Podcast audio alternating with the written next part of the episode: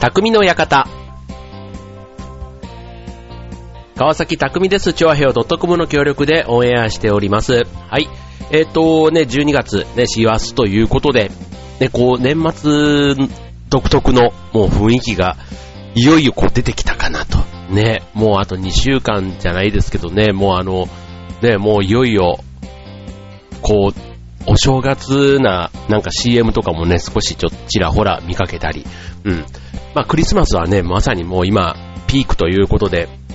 ね、テレビ見たらもうイルミネーションだ、ね、やれ点灯式だっていうのもね、もうなんか、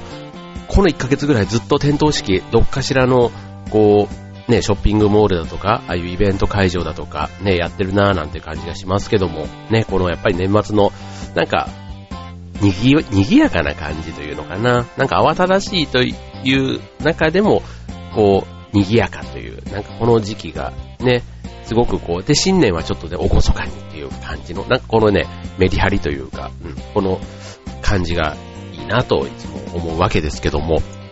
はい。まあね、えっと、年末、この週末とかね、休みの日とか使って、まあ、年に1回ので、例えば買い出し的なものだったり、あとはね、部屋の整理整頓とかしたりとか、模様替えとか、意外とね、僕この時期にちょっとまとめてやっちゃうこととかが多いんですね。やっぱりこう、あのー、冬の方が夏よりも、まあ、例えば動いたら暖かくなるじゃないですか。うん。夏はやっぱりね、これなんか大きなね、こう、大掃除とかって言っても、やっぱりもう暑いのがどうにもこうにも、ね、まあ、覚悟してね、こうタオル巻いて、ね、終わったらシャワーをスキッとね、浴びて、ね、その後綺麗になった部屋で、ね、エアコンをつけてぐたっとするっていうのもね、まあ一つね、割り切ってやればいいんですけど、なかなかね、夏場ってそこまでいかなかった。で考えたらね、結構冬場ってそういうね、えー、ことをごそごそやったりするんですけど、で、そうするとね、まあ、えっ、ー、と、ガソリンスタンドに行く機会って意外と12月ってね、まあ、月に1回ぐらいしかね、えっ、ー、と、僕、給油しないんですけど、まあ、週末中心にしか乗らないので、なんですけども、この時期はね、意外と週末でも2週間に1回ぐらい、うん、給油とか、まあ、別に家の用事だけではなくて、まあ、家族でちょっと出かけたりとか、まあ、冬休みがあるから、なんでしょうかね。なんか12月って、意外とガソリンスタンド行ってるなぁ、なんて感じもあって、まあ、この間もね、つい行った時に、改めてね、こう、給油口の、えー、左と右ってあるじゃないですか。うん。で、うちの車左なんですけども、あの、右側がね、やたら、右側専用給油の例っていうの？うん。こうね、うちのいつも行ってるセルフのガソリンスタンドなんですけども、その左用と右用っていうのがレーンが分かれるんです。うん。で、あの、まあ、当然ね、右側の方に逆行して入ってくれば、まあ、当然できなかないんですけども、まあまあ、マナーということで言えばね、うん。圧倒的にね、やっぱり左に並ぶ方が多いんですね。うん。で、うん。なんかこのね、まあそれでもね、右側の車も当然いるわけだから、右側の給油口を持ってる車はね、ススッとこう行っちゃうわけなんですけども、あの、まず、このね、左と右、うん。どんな感じなのっていうとね、結構ね、国産車でもメーカーによって実は違うと。うん。いうことが分かりました。うん。なんかね、給油口の基本的な考え方は、マフラーから遠い方がいい。まあ、熱を持つね、うん、方からは遠い方がいいとか、あと、左側通行の日本においては、マフラーは歩行者から遠い右側が良いと。うん。だから、マフラーが結構右側についているから、給油口は左というね。だからそういうことが多い一方で、日産の車は、えー、運転席からの視認性を考慮して、えー、右側へ統一しているということで、ね、変な話、トヨタ、ホンダ、ね、えー、マツダはほとんど左なんですけども、日産はほとんど右と。で、三菱はほぼ半分半分と。うん、っていうね、そんな車のね、大手のメーカーだけでも大きく考え方が異なると。じゃあ外車はどうなのっていうとね、やっぱりね、さっきのあの、日本のルールに合わせてみると、ね、左右逆じゃないですか。うん。で、っていうのに合わせてか、うん。例えば、フォルクスワーゲンも右、ベンツも右、BM も右、アウディも右、ポルシェも右、うん、っていうことで、ね。えー、一方で、えっ、ー、と、外車でも、えー、左側は、え、プジョーとか、うん、いくつかあるみたいですけどね。でも、ほとんどの有名な、え、メーカーは、右ということで、うん。すごいですね。うん。こういうね、なんかちょっと、あの、左と右の法則じゃないですけど、調べてみると意外とちゃんとね、あるんですね。うん。ただね、やっぱりあの、全部が、えー、例えばね、トヨタ、ほとんどが左なんですけども、例えばランドクルーザーとか右だったりするらしいんですね。うん。で、えー、っと、あと日産もほとんど右なんですけども、その中でムラーノとか、ああいうね、ちょっとあの、大きい車とかは左だったりね。なんかその車の種類によって右と左っていうのが、そのメーカーによっても、ね、車種によって変わるというところなんかもね、なんかこれね、ルールというか、ね、考え方があるんでしょうね。はい。ということで、給油口、ちょっとね、オープニングで、はい、えー、強引な持っていき方では いつものようにあるんですけども、あの、ちなみにこれね、給油口の、えー、左右、ね、車に乗った時に、もうすぐどっちに給油口があるかって実は見分けがつくって知ってました？うん。あの、こうね、ガソリンメーターの運転席に座ると、えっ、ー、と、ガソリンメーターがあるじゃないですか。うん。そこの横に、あの、ガソリンスタンドのあの、給油スタンドの、えっ、ー、と、マークがついてると思うんですけども、そこに、えっ、ー、と、三角形のポチがついてるんですね。その三角形が、右か左か、ね、どっちかに、こう、矢印を示してるんです。よく、もし、あの、車乗られる機会あったら見てもらいたいんですけども、うん。それの、えー、左側に給油口がついていると、左向きにその矢印が向いてるんです。矢印というのは三角形なんですね。三角形のとんがり部分が左を向いている。で右側の場合だったら、とんがり部分が右を向いているということで、うん、実は車を降りなくても給油口がわかるということで、まあ自分の車だったらね、まあそんなに迷うことは当然ないと思うんですけども、レンタカーとかね、そういった場合だったら、意外とこうね、あ、今から給油しようと思った時に、あれ？この車どっちだっけっていうのがね、降りなくても、ね、右か左か、ね、スマートに入っていけるということで、参考にしてみてください。はい、ということでね、えっ、ー、と、今週、えっ、ー、と、まあ、年末、ね、年末ならではの話題ということで、えー、流行語ということでお送りしたいと思います。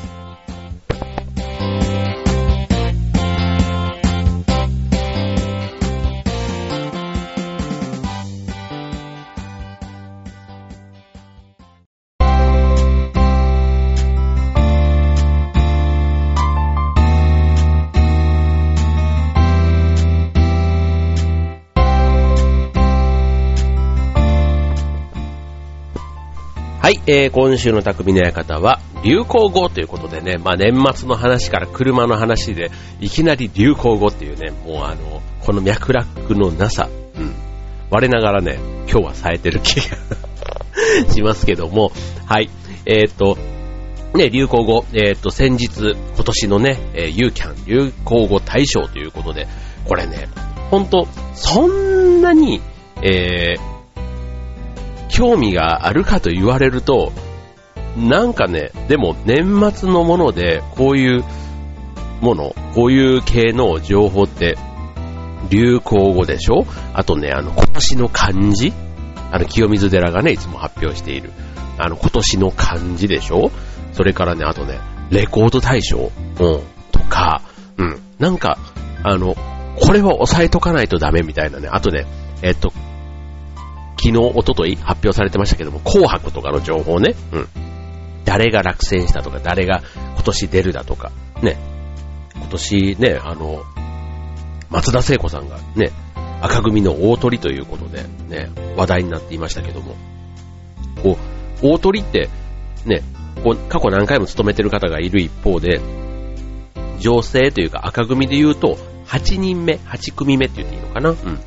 らしいんですね。意外とそ、そんなもんなんだって、もっとね、なんかたくさんいるようなイメージがありましたけども、はい。意外とそれぐらいしか勤めてないということで、ね。まあ、今年、えっ、ー、と、松田聖子さん、ね、あと神田沙也加さん、ね、去年と同じく、ね、えー、母、娘、ね、親子共演ということになるわけですけども、ね、去年はね、一緒にデュエットしてましたけども、今年はそれぞれがね、ソロで出てる。ね。娘の神田沙也加ちゃん。ね、神田沙也加さん28歳らしいですよ。ね、28歳。ね、今年はね、アナ雪でね、ブレイクしていますから、ね、立派に一本でね、出られるということで。なんか、彼女なんかはね、すごくあの、こういう言い方もなんですけど、親の七光みたいなのはもうすっかりなくなって、すごくね、一人の魅力というか、実力で来てるなっていう感じがすごくする二世タレントなんだろうなぁなんて思いますし、うん、なんか実力がそうやってついてくると、誰もね、松田聖子の娘みたいな言い方をだんだんしなくなってくるんだろうなっていうか、今はまだね、そんなイメージがどうしてもね、あの、お母さんがあれだけ現役でバリバリやってたりすると、どうしてもね、その印象っていうのはね、強いっていうのはありますけども、それでも、やっぱり彼女一人で見てもね、すごい、こう、スター性というか、うん、努力もしてきた、なんかそういうところが見れて、うん、最近すごく好きですね。前ね、彼女のミュージカル見に行ったことがあるんですけども、あの、えっ、と、ピーターパン、うん、ピーターパンを見に行った時に、うん、やっぱりね、あの、おせ、うん、お、かわいい、かわいいというか、綺麗ですよね。うん。なんかこうね、キラキラしている。うん。なんかこう、ね、舞台を、ね、僕もたまにというか年に1回ぐらい立ちますけども、なんかそのね、舞台映えみたいなのってね、やっぱりね、こう人のものを見ると、すごく刺激になるというか参考になるところがあって、うん。で、それは別にあの、その同じ自分のやってるような舞台というか演劇だけではなくって、ミュージカルでもコンサートでも、ね、歌舞伎でも、ね、いいと思うんです。何でもそういう、あとスケートとかね、ああいったスポーツでもいいと思うんですけども、あの、人に見せるもの、うん。見せてその美しさだとか感動を届けるみたいな、そういうところのなんか共通項ってあるんだろうなぁなんて思った時に、うん、あの、うん、神田沙也加さんもね、ミュージカルとても良かったです。で、なんか今日の流行語のテーマと全く違う話から始まっていますので、あの、改めて、えっと、流行語、はい、いきたいと思います。あの、そもそも、あの、流行語大賞ってね、これあの、えっと、どこが決めてるのっていう話なんですけども、えっと、今は、ユーキャン、新語・流行語大賞っていう名前で言ってるから、なんかね、ユーキャンがやってるものかって、なんかそんなイメージがあるんですけども、もともとは、株式会社自由国民社ってあんまり聞いたことないですよね。この自由国民社というね、えー、ところが主催をしているんですけども、2003年にユーキャンと提携して、2004年から、えっ、と、ユーキャン新語・流行語大賞という、そういう名前に変わったということなんですね。はい。で、えっ、と、これ、いつも年末に言われますけども、実は発表の日付、12月1日って決まってるんですね、これ。で、えっ、と、もし12月1日が土日の場合は、その次の平日ということなので、まあ、遅くとも12月3日には発表されているということなんですね。うん。で、これ、流、新語・流行語の選び方なんですけども、毎年、この自由国民社ってちなみに何の会社かというと、えっと、現代用語の基礎知識、ね、あれを出している会社なんですね。うん、あの、ぶっといやつです。はい。で、えっと、あれ意外とね、3000円ぐらいするんですよね。うん。なんかここ、あの就職活動の時にね、なんか、あの、辞典代わりに買った覚えがありますけども、うん。で、それの読者アンケートによって集められて、えっと、新語・流行語大賞審査委員会というのがトップ10と年間大賞を決めるということなんですね。うん。で、ちなみにこの審査委員会、もうね、結構名だたる方々で、えっと、今年7名ね、いらっしゃるんですけども、それこそあの、なんだ、えっと、田原町さんとか、鳥越俊太郎さん、あと、柳井道彦さん、薬光さん、室井茂さん、ね、もうなんか、あの、それぞれ、著名な方々が、いらっしゃるわけですけども、合計7名いらっしゃるですね。うん。で、いつもね、これあの、このトップ10と年間大賞に選ばれたというので、まあその時のね、えっと、ある意味、一般投票のランキングで選ぶというよりは、この7人の審査員の采配で選ばれるということで、まあ、単なる人気というよりは、今年を代表する、そんな言葉を、まあ、正しく選ばれているというところ。まあ一方でね、なんでこれが入んないんだみたいな、そういうのもね、やっぱりこう、人の主観みたいなところでね、選ばれるところもありますけども、ただ7人の相違で選んでるっていうことで言えば、ある意味バランスよく選ばれてるのかな、なんていう気がしますよね。うん。でもあの、この流行語大賞ね、選ばれると、例えばお笑いタレント、ね、過去の、あの、やつで言うと結構お笑いのものってね、今年はね、ダメよダメダメでしょ？で、去年は、えー、っと、まあ、これをお笑いと言っていいのかわかんないけど、去年4つあったんですね。うん、去年。懐かしいですよ、もうすでに。えー、今でしょでしょ？で、あと、おもてなしでしょ？で、あと、ジェジェジェでしょ？で、あと、倍返し。ね。あの、4つ。ね、去年が史上初めて4つっていう話でしたよね。で、今年は2つ。ダメよ、ダメダメと、集団的自衛権。この2つでしたけども、その前はね、えっ、ー、と、2012年、スギちゃんのワイルドだろうだし、うん、あとは、えっ、ー、と、お笑い系2008年、ね、えっ、ー、と、グー、ね、江戸晴美さんのグーっていう話。ね、あと、その前、えー、対象を取ってるやつだけだったら、ね、えっ、と、2003年で、なんでだろう、なんでだろうっていうね、あの、なんでだろう、ね、だったり、意外とやっぱりね、お笑い系のやつっていうのはなんか、あの、ハマるというか、あの、子供、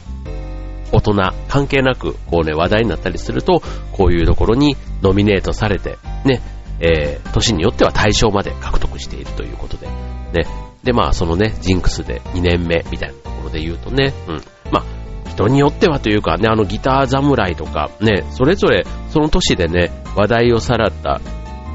あのー、そんなの関係ねえとかね、ああいったものもありましたよね。うん。なので、まあそういうジンクスにね、うち、任されずに頑張っている芸人さんたくさんいらっしゃいますので、はい。えー、っと、まあちょっとね、ある有名なお笑いの方が、えー、こんなことを言ってましたけども、えー、流行語は芸人にとっては死後同然、えー、増えれば増えるほど使える言葉が制約されるので困ると。芸人が流行語を引用すればパクリ扱いを受けるので、これまで普通に使っていた言葉が流行語に選ばれてしまうと、その言葉が使えなくなってしまいますと。うん。ということでね、はい。えー、っと、まあ、流行語というのもね、まあそういう言葉をね、えー、商売にしている芸人さんからすると、意外と、あの、あながちね、こう、一般素人からすると流行語をね、そのままパクって、ね、なんかそれをまさに忘年会、新年会のネタに使うなんていうのはもう、ある意味こう、出し物の定番って言ったら変ですけど、ありますけども、ね、そういうテレビに出る方っていうとね、やっぱりそれをね、パクリという風になってしまうから、うん、なかなかこういう言葉っていうのもね、選ばれたら選ばれたなりに、その言葉に対して、やっぱりみんなが注目するっていうのは、こういうところがもしかしたらあるのかもしれませんね。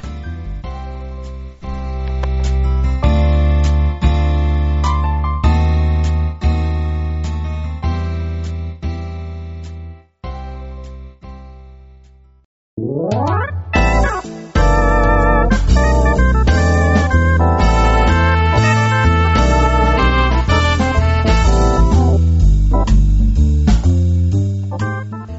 い。えーと、今年、えー、今年じゃないや、今日のテーマ、流行語ということでね。はい。えーと、流行語大賞、えー、いくつかご紹介しておりますけども、はい。まあ、今年のね、まず流行語、ね、ダメよ、ダメダメとことで、これね、えーと、出てきたのって、なんだっけ？えーと、なんかのお笑い番組なん、なんかバラエティなんですよね、確か。あの、春先ぐらいのバラ、しかもまだ春先なんですよ、これ、出てきたの。なんかバラエティ番組で、えっと、なんかいろんな芸人をわーっと紹介するコーナーみたいな。うん。なんかそこで、えー、一芸を披露するみたいなところで、これを、日本エレクテル連合の二人が披露した。で、それがきっかけになったと。わかんないですよね。こうね、きっかけって。それこそあの、もう、ブレイクしてもう2年ぐらいになるんですけどね、あの、ふなっしー、ね、我が船橋市を代表するゆるキャラともなって、もう、日本を代表するって言ってもいいかもしれないです。でも今ね、もう、この間も、なんだっけ、オジー・オズボーンとの共演とかってなんかの番組でやってましたけども、もう世界に、ハリウッドに行きの、なんかグッズは年間8億円売れているとかって言ってね、もう、なんか、それだけでもう十分でしょうじゃないけど、ね、もうあのキャラは今っていう風になってしまったとしても、十分もうなんか、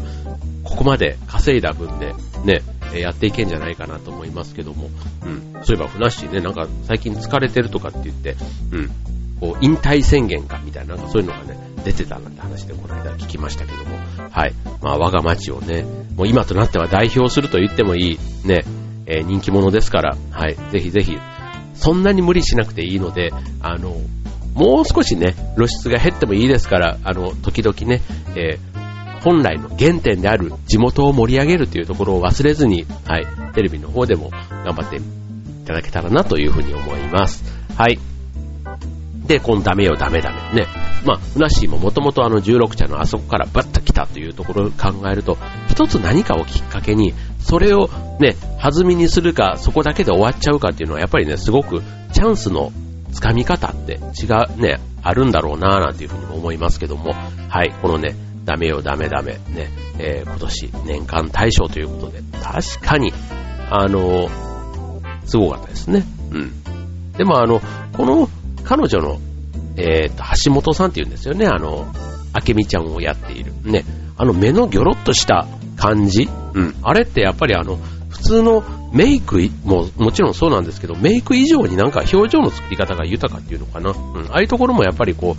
う、もうキャラクターとして受け入れられているみたいなところはあるなっていうふうに思いましたね。はい。というのがダメよダメ。あと集団的自衛権。これもね、まあ、ちょっとこれは逆にあの、政治というか、ね、一般的な、こう、時事ネタとして、ね、知っといていい話かなと思いますけども、うん、まあ、国のね、えー、施策というとこですけども、はい。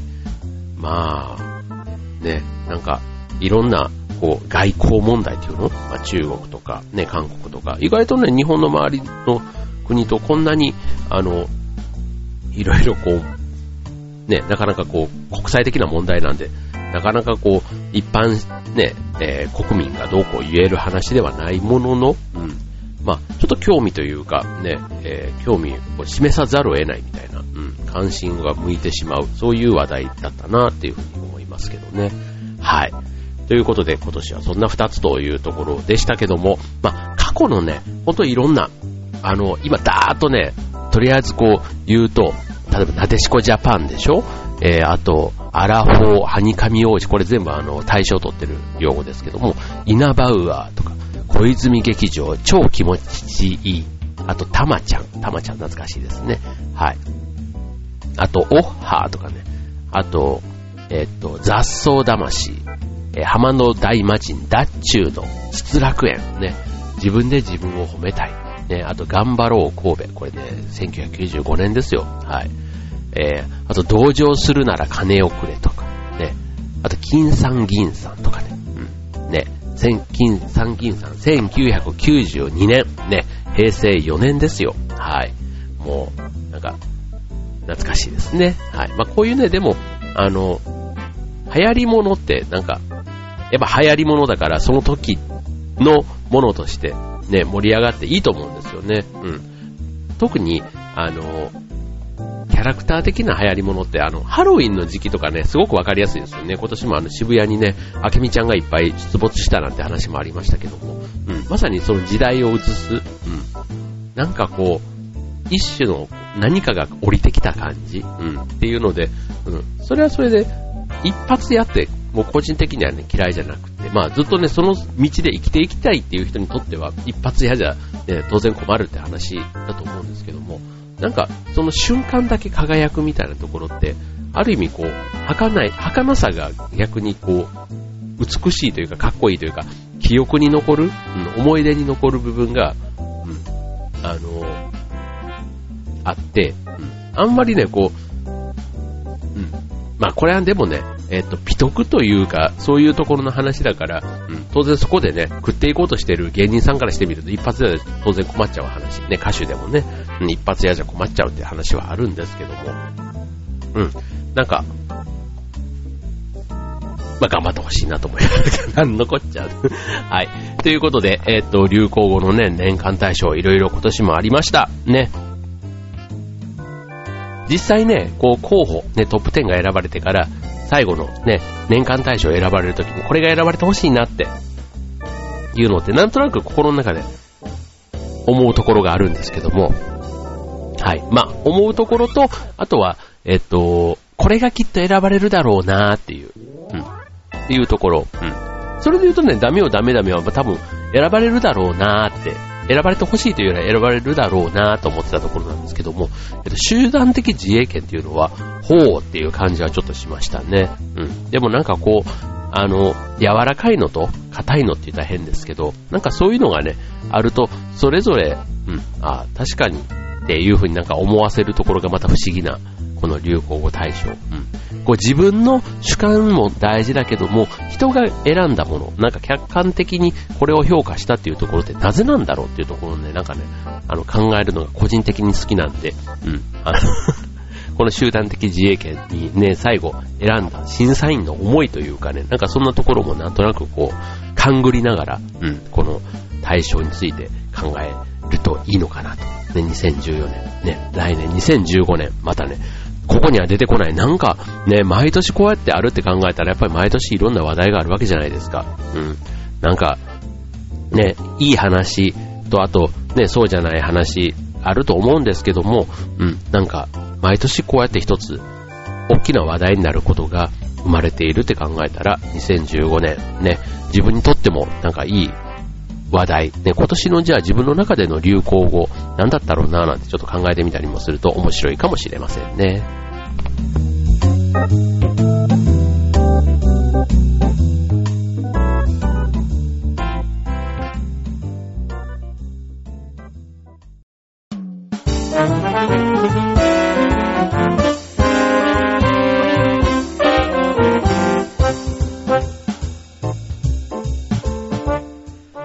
はい、えーと、今年の、あ、今年は 今日の匠で何？もう今年のじゃない。今年はもう流行語大賞はもう終わり。ここまでです。はい、えーと、今日の匠の館、流行語ということでお送りしました。はい。まあ流行語ってね、でもあの、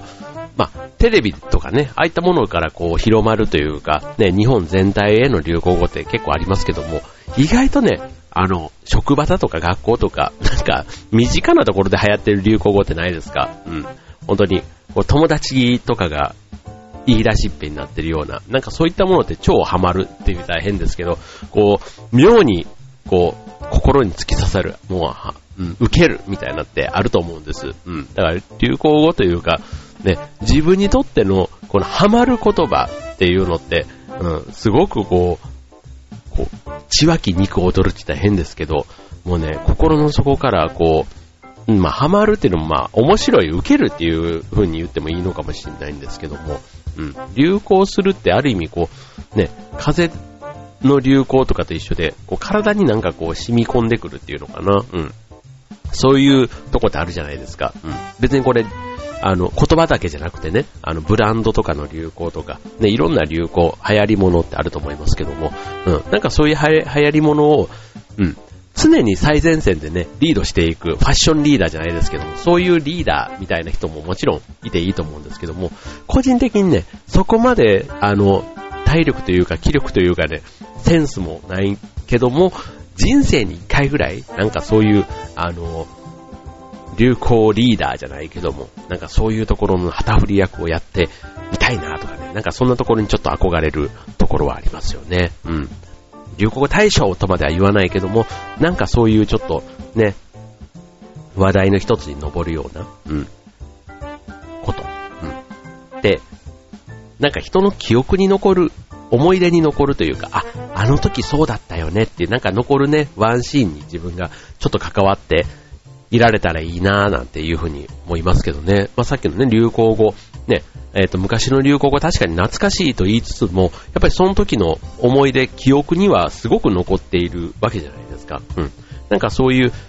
のが、別にその広くね、えー、日本国民全体にとまでは言わないまでも、少なくとも自分のいつもね、親しくしている、ね、大切にしている人の中で、ね、なんかそういう、